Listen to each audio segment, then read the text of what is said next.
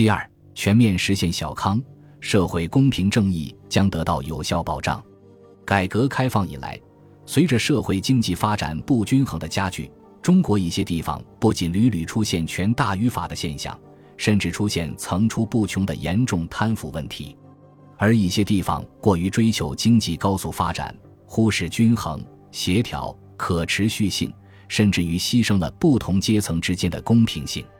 此外，伴随着经济发展加速，民众所需要的住房、医疗、教育、养老、食品药品安全、收入分配、城市管理等方面问题日益凸显，严重雾霾天气，即便是在全国政治中心北京也时有发生。所以，我们再也不能只重视 GDP 的增长，以严重的社会危机和环境危机为代价。绿色 GDP 不仅需要产业结构调整和相应法律法规体系的完善，更需要自上而下的政策实施和观念调整。当然，各种社会问题伴随着发展而来，也必须在发展中予以解决。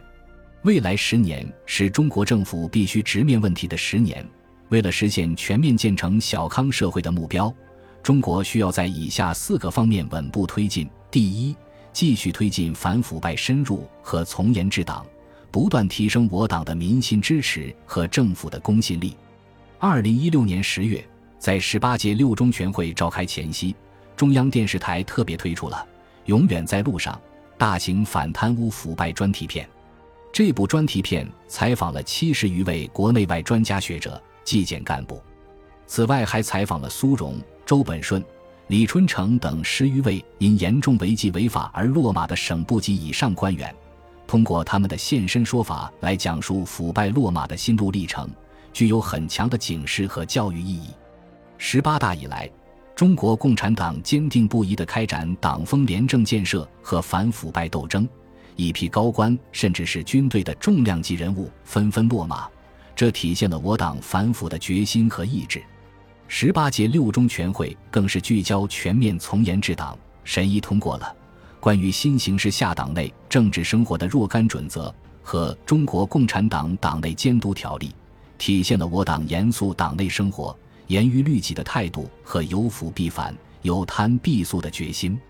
第二，继续坚持依法治国，维护社会公平正义和司法公正。改革开放初期属于社会转型期。由于法律法规体系不健全，再加上一些官员的党风政风存在不容忽视的问题，因此全国各地出现了一些有法不依、执法不严、违法不究的现象。此外，中国传统文化中漠视法律秩序的建设，普通民众不论是处理私事还是办理公事，总习惯于依靠人际关系，推崇人治，这也无形之中助长了违法乱纪的行为。随着社会的不断发展，人民群众对法治的要求越来越高。我们要实现国家的长治久安，甚至于中华民族伟大复兴的中国梦，离不开全面依法治国。同时，依法治国也是提升中国国际影响力和吸引力的重要举措。第三，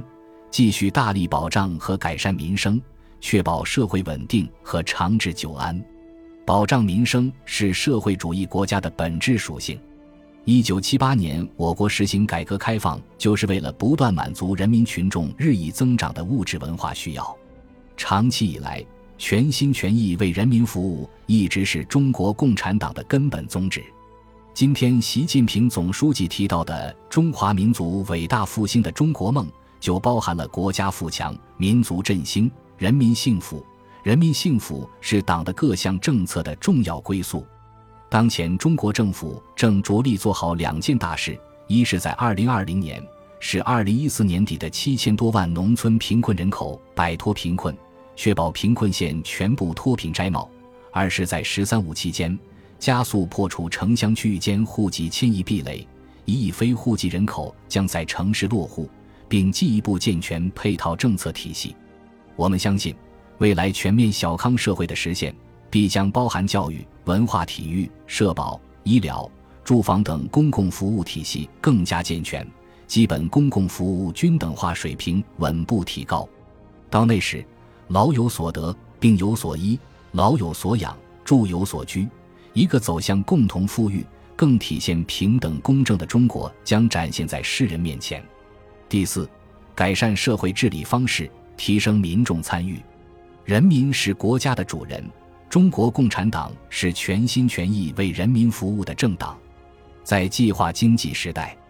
政府治理模式较为单一，政府习惯于管理民众，而民众则长期养成了服从政府、依赖政府的社会心态。改革开放至今，民众参政议政的积极性在不断提高，参与社会治理的能力也在不断提高。因此，中国政府要努力适应治理的角色，充分挖掘和利用民众的聪明才智。正如习近平总书记在省部级主要领导干部学习贯彻十八届三中全会精神全面深化改革专题研讨班开班式上所指出的，必须适应国家现代化总进程。提高党科学执政、民主执政、依法执政水平，提高国家机构履职能力，提高人民群众依法管理国家事务、经济社会文化事务、自身事务的能力。从长远来看，参与社会治理是唤醒广大公众公共精神和社会责任感的过程。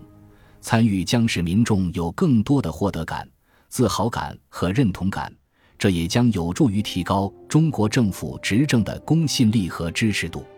未来，中国将成为世界较为先进和发达的国家，中国的文化发展模式和治理理念也将得到更多国家的追捧。